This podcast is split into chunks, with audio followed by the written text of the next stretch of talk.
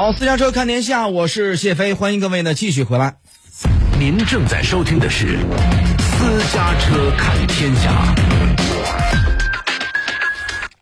今年的植树节呀，很多人都关注到了郑州市园林局的一则通知，公布的城市绿化树种的推荐名录。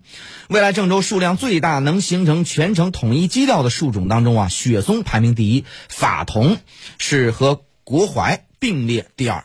郑州市园林局的工作人员表示，说名录用于指导郑州今后的城市绿化树种的工作，把郑州城市绿化树种分为三大类，分别是基调树种、骨干树种和一般树种。那么，其中最受关注的是基调树种。这些树种呢，未来在郑州各类的园林绿地当中，这个种植的数量最大。在名录当中显示的基调树种当中，排名第一的是常绿乔木、雪松，并列第二的是落叶乔木、悬铃木和国槐。那么，名录的另一个有趣的地方呢，是还将在城市绿化的色彩上下功夫。这个栽种。桂花、石楠、南天竹、凤尾兰、玫瑰、黄刺，这个呃黄刺梅，包括像蔷薇等树种。那么在花期、色彩、层次、形体及观花效果上补充骨干基调树种的不足，增加城市的色彩。不同品种、风格的树木可以成为不同城市的特色风景。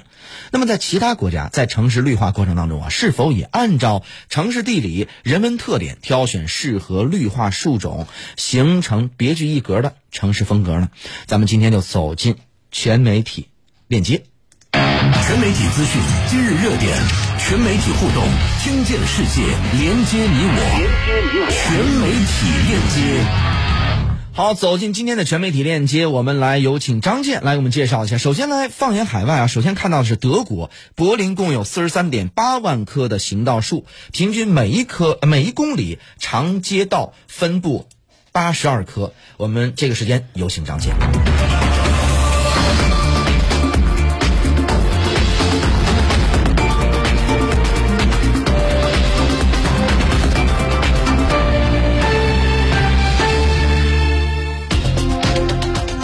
好的，谢飞，我们首先看到的是德国。那柏林呢？这个超过三百万人口的德国第一大城市，行道树呢已经成为了城市不可或缺的景观。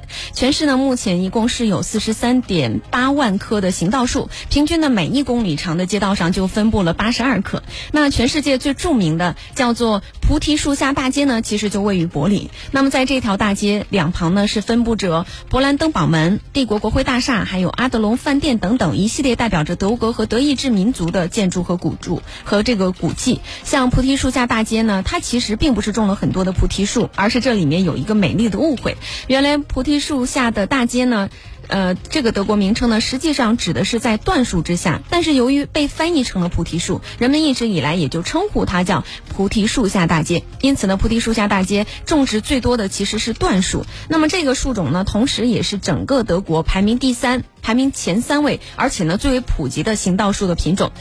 其余两种是什么呢？一个是银杏，一个叫七叶树属。那七叶树呢，其实是属于一种常见的栗子树。郁郁葱葱的栗子树呢，可谓是是德国的国树，在许多的经典电影和文学作品里面都有体现。嗯，我们再将视线呢转向在西班牙，国树呢是甜橙，国花是石榴花。有请张倩来介绍一下。好的，西班牙的国树呢是甜橙，在大部分的南海沿海城市呢，比如说莫尔西亚、还有瓦伦西亚等等地区呢，都是以柑橘树作为为绿化树，那道路两边呢，郁郁葱葱的绿色中镶嵌着金橙色的硕果，在阳光之下闪耀着满树迷人的光泽，可以说非常漂亮。而且呢，香橙挂满枝头的喜人模样，弥漫弥漫在整个城市街道里面，散发着甜橙的香气，就是酿造着一款有着有香有色的城市味道。据说呀，选择这个柑橘树，其实来源于西班牙的一个著名景点，叫做橘树园。那橘树呢，整齐排列有序，而且呢，翠绿冉冉的这个树枝上。也是挤满了诱人的小橘子。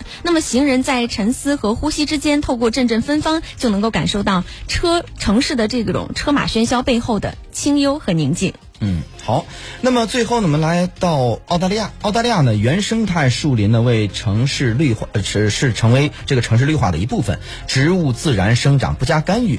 我们有请张倩来介绍一下。好的，澳大利亚其实有一点不同，就是澳大利亚的植物呢是自然生长，不加干预的，而这个城市的规划、社区的规划呢，其实都是顺着这些绿化带来展开，在树林稀松的地方开始建房、建路，让这些原生态的树林呢成为城市绿化的一部分。从澳大利亚的这这个树木种类来看呢，桉树的总量数量其实是非常多的。那由于城市的绿化中人为干预的痕迹较少，所以说桉树呢在澳大利亚各大城市的绿化中所占的比例也是非常大的。在澳大利亚的很多城市呢，一些树上到了这个花季呢，就会开出蓝色的花朵，而一落下来呢，整个地面就像铺了一层蓝色的地毯的兰花楹，成为了城市中一道亮丽的风景线。